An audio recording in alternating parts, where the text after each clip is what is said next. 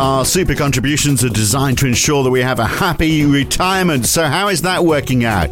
And what's happening within the superannuation industry to make that happen, particularly in an environment which all of a sudden is a lot less certain? And how does the system cope with more and more Australian money being invested in super funds? Are we going to run out of places to put those dollars? That's this week.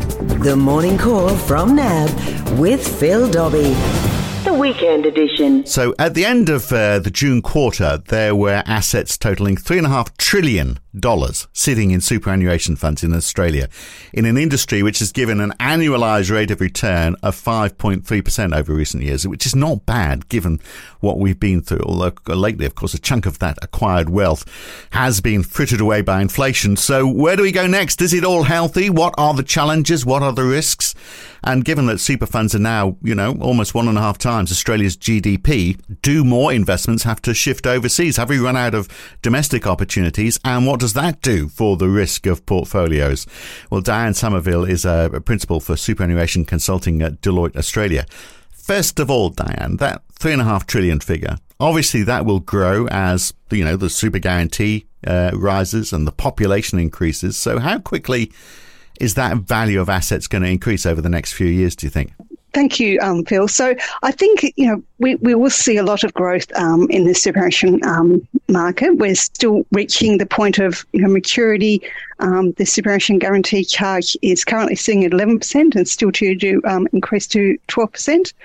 Um, and what our projections are showing is really approximately that the total assets would triple over about the next 20 years. Mm. And you'd be looking towards getting up towards um, $10 trillion in superannuation in about 20 years' time. And how's that going to relate to, you know, if we're one and a half times GDP now, how's that going to relate to GDP at that point? I guess forecast of GDP, you can have um, you know different economists having different projections, mm, but you're probably course. looking yeah, you're probably looking up towards you know 180 uh, sorry um, like 1.8 times um, GDP mm. and perhaps getting close to um, two times GDP um, when you look out to, I guess, 25 to 30 years. And it looks like the, the, the, median balance, the figures I've got here, and I think these are fairly current, for a man in his early 60s is about 212,000. For a woman, it's 158,000. So is that enough? I mean that that obviously will, will, grow because as the super guarantee grows and as you know as more people are paying into super for longer, that still seems a bit light on, doesn't it? Correct. And so I think, I think you've quoted the median numbers. And I think if you looked at averages, they would be higher, but that's because we've got some people that have quite sizable balances and that then makes things look um, a bit different. I think the but median numbers are more more realistic number to look at, isn't it? Really, because it shows how many people are falling below that level. Exactly. So median being that half the people actually have a balance below that and half have above. So mm. I agree. I think that's a good reference in terms of whether it's enough. Um, you can look at um, what the ASFA, being the Association of Superannuation Funds of Australia, publishes, and they publish um, what they call a retirement standard and what would be a comfortable. Um, th- those sort of levels for median um, account balances wouldn't be enough to support that comfortable standard of living um, indefinitely. They're saying that really you would have to have a balance of, if you're a single, about um, $595,000 at retirement. Um, and for a couple, it'd be about 690,000. So on those sort of numbers, provided you retiring as a couple, you potentially be able to reach that comfortable lifestyle in retirement. Um, and that obviously is based on also that you are a homeowner. So we have issues, um, where people may not be owning a home at retirement and then they need to have additional demands about actually how, how are you funding that roof over your head and paying for that rent. Because you know the old the old fashioned way in Australia used to be, well, yeah, I'll just invest in property, and then come out the other end and uh, sell my house and down Correct. downscale, and that's going to be my that's been going to be my retirement. I think that that way of thinking is perhaps a little old fashioned now because there's not a guarantee that there's going to be a steady yes. stream of people wanting to uh, to to buy those houses. So we are going down a safer road for sure. But I mean, at what point do we reach that that peak? At what point, I wonder, do we get to a level where there's been enough money going into super funds that you know that that median of two hundred twelve thousand. Uh, or, or for a couple, what is it, about 350,000, that actually gets up to that sort of like, you know, the, the equivalent of today's half a million. Yeah. I wonder how many years um, that's going to take. So, in terms of current statistics, um, approximately 63% of people are going to retire with a balance less than 250,000. But when you look forward in 20 years, that would reduce to only about 26,000. So about a quarter of the population would have um, below 250,000. So what we have is that we are getting people who are accumulating more meaningful balances. And that's the nature also that the superannuation guarantee um, originally started at 3%. So some of the people who are, you know, in their 60s today, they haven't had the benefit of having what's currently, you know, over 10% SG for the, most of their lives. So we will see that also mean that people are going to have bigger balances.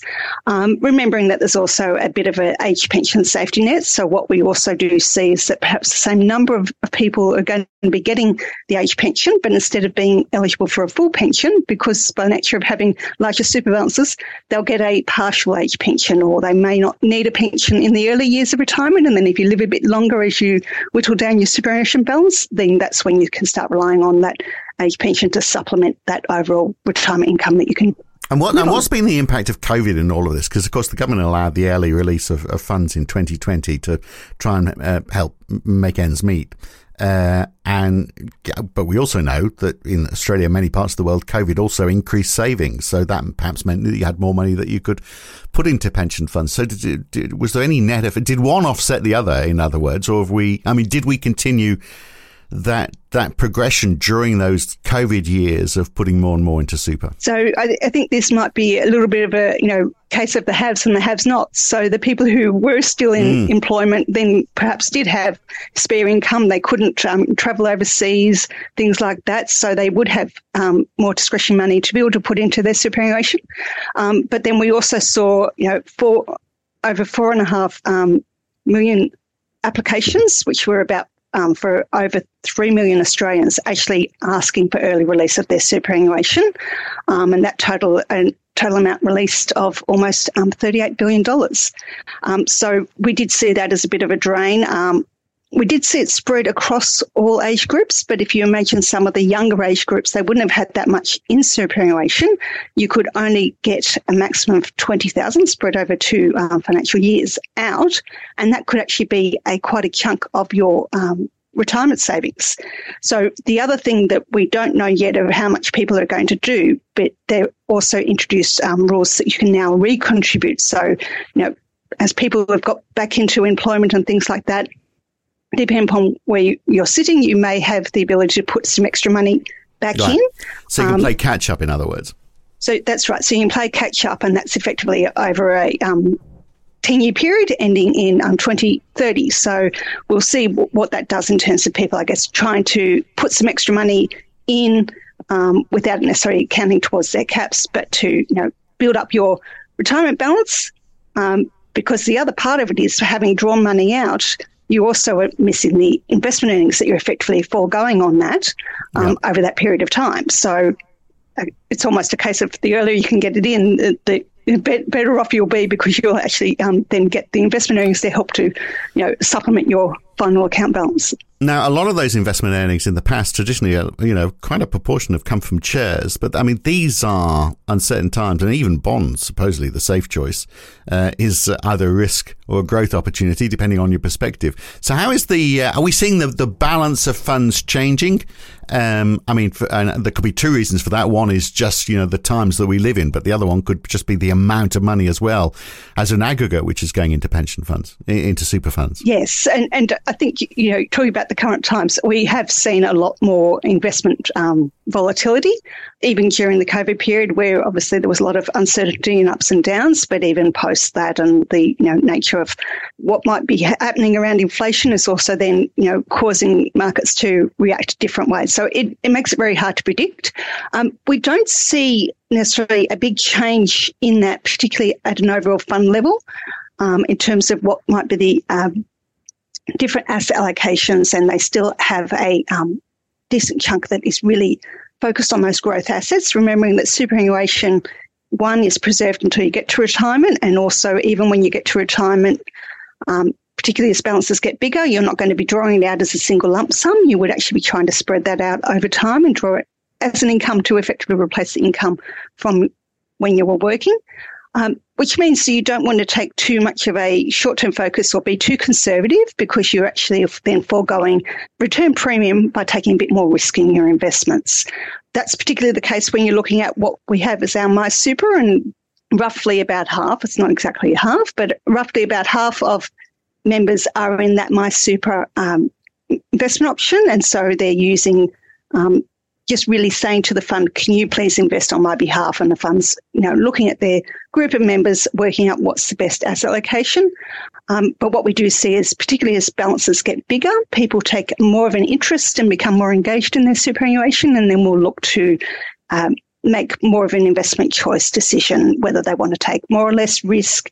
And particularly a number of funds also get to the stage of actually giving members the ability to make a direct um, investment choice, which means investing in some of the you know top funds listed on the ASX or um, also exchange traded funds and things like that, so that they can actually, I guess, take more control over what they want want to do with their superannuation. And, and is more of that being invested overseas now? Because I, I, I imagine if you've got particularly, I mean, one and a half times GDP now, but rising. I mean, wouldn't there be a risk that all of this money being invested in domestic assets is going to creating, you know, asset price inflation. You know, we, we, we're just going to be propping up the, the, the share market by put, pumping more money into it. I mean, obviously, the, the way to stop that happening is putting more money overseas, but that increases risk because obviously you, you're starting to add the exchange rate. Uh, uh, variation into that, and if you get a lot of money going overseas, that's going to impact on the uh, on the yes. exchange rate as well. So, but is that starting to happen? I'd say we do see more increase in investments overseas, and that's actually just because there are actually um,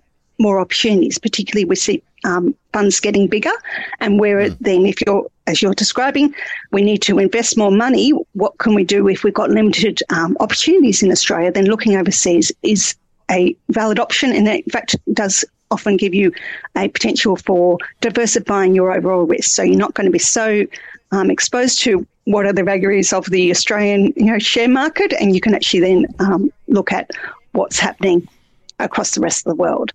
There, there is the ability to be to do um, more of that as well, um, even in funds such as SMSFs, particularly where they might be doing it um, through unit trusts and things. So they don't necessarily have to be investing directly, but you're still finding those opportunities to actually allocate more towards overseas. Um, so we, we, do see that happening. The the other thing that I think we might also see is more use of might, what might be um, synthetics or other ways of trying to replicate without having to actually add money into the market. And then obviously the, the, the green energy transition as well. I mean, that must provide a, a, a domestic opportunity as well. The, the fact that there is so much money that is going to be invested in renewables uh, in a very short space of time. So is that going to provide the returns that pensions are looking for? That that obviously is, is the big question mark, but it's but it's an opportunity, isn't it? Yes, it's definitely an opportunity. And one of the things that um, funds always have to keep in mind is that when they're making these decisions of investments, that they're acting in the best interests of their members. So, you know, that's the nature of looking at what what's the investment fundamentals of that. But they also do consider um, you know, environmental, social, societal, and governmental issues, ESG issues when they're choosing their investments. Um, and that's also something that um, is frequently requested by members as well, um, that they are mindful about, you know, I guess that, that their footprint on the on the you know, world that they're living in, and how do they best invest that money and do it, I guess, almost invest for good you mentioned self-managed super funds. Are we seeing more of those? Because the because the issue that consumers have had in the past, obviously, I mean, first of all, they've had their super split all over the place. You know, from every company they've worked for, uh, putting you onto a different super fund. But there's also been a concern about visibility. You know, what's the money invested in? How much am I paying in fees? What control do I have over investment choices? Is that situation improving? Are people happier about that? Or is that why we might see people saying, "Well, I'm going to take this into my own hands and I'm going to I'm going to do a self-managed super"? Um, you probably do see a mix. So I think some people do like to have that sense of control, but we actually do don't see as much growth in SMSFs in terms of dollars, and that's because what we actually have at the moment is that the amounts being drawn out of SMSFs exceed the amounts that are going in. As a lot of these SMSFs tend to be for people who have um, who are more advanced in age, let's put it that way. So not not in the early years of their working lives and towards the you know middle and later stages and then into retirement. They are starting to draw that money down, um, and that is akin to what we were also talking about earlier. As you've got um, relatively modest um, account balances, then you might be drawing more of that down more quickly um, because you need to still satisfy a minimum level of, you know, having to pay for your everyday bills and things like that. Um, but on the flip side, when we think about a lot of the you know major superannuation funds in Australia and the ones that you know are regulated by APRA as the regulator, they are increasingly looking to how can they better um, address what members are looking for in terms of that control. So um, the member direct investment options are increasingly being offered by um, a number of the major funds, um, which give the ability for people to almost replicate what they would do in their SMSF in terms of investing in the top, you know, ASX 300. Um, any of those things um, that they could do specifically, as well as exchange, you know, major exchange traded funds, um, and also, you know, term deposits and cash. Uh, so we do see a lot of that. Um, and also you can also see the funds that will have more of a building block style. So you can have a range of single sector, you know, Australian shares, international shares, you know, property, um, you know, fixed interest cash. And then you can even maybe be looking at some other more complex investments such as hedge funds and things like that. Um, and how, how could they all get packaged, packaged together and then where people are actually able to make more of a decision than just being in a, average you know, mixed fund that's got you know a mix of all sorts of asset classes. They can actually choose how do they want to cut that pie up. Yeah, yeah, and I think lots of people want to play in this space, don't they? And then they do it for a while and then realise actually perhaps it's more complicated than they thought, and they should they should leave it to the experts, perhaps. But I mean, you, you are talking about the you know the the industry is developing, isn't it? In terms of, and I guess online and technology is helping with this as well, the way that people can interact with their with their investments. But also, of course, you know, we're seeing a lot of consolidation. So, is I mean, how much has happened, and how is that you know is that going to continue? And is that a good thing or a bad thing to see fewer large companies uh, rather than perhaps uh, you know more niche providers? Is it healthy for the industry?